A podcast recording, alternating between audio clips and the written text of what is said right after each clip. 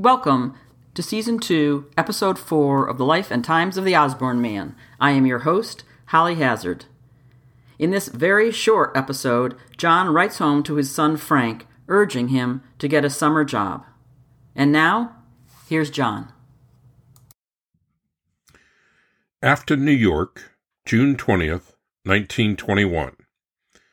My dear Frank, I was talking with a well to do man in this town tonight who has a boy in the junior class of high school. This boy has secured work on the state road for the summer.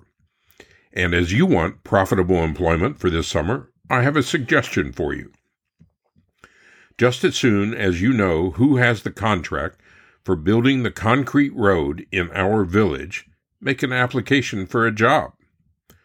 Herb Raleigh, I think, is clerk of the board, and have him let you know as soon as the contract is let and put your application in at once.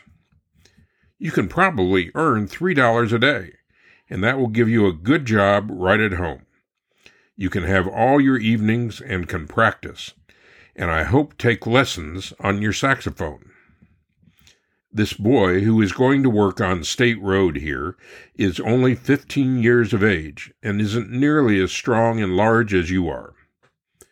You can save quite a bit of money and have time to improve on your saxophone. And presumably, you can organize a school orchestra for next year. Here's for good luck, your loving dad. P.S. Possibly, you could get a job driving a truck although your age for that might work against you.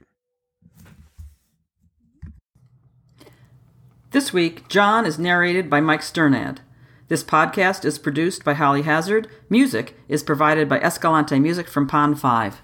Thank you for listening.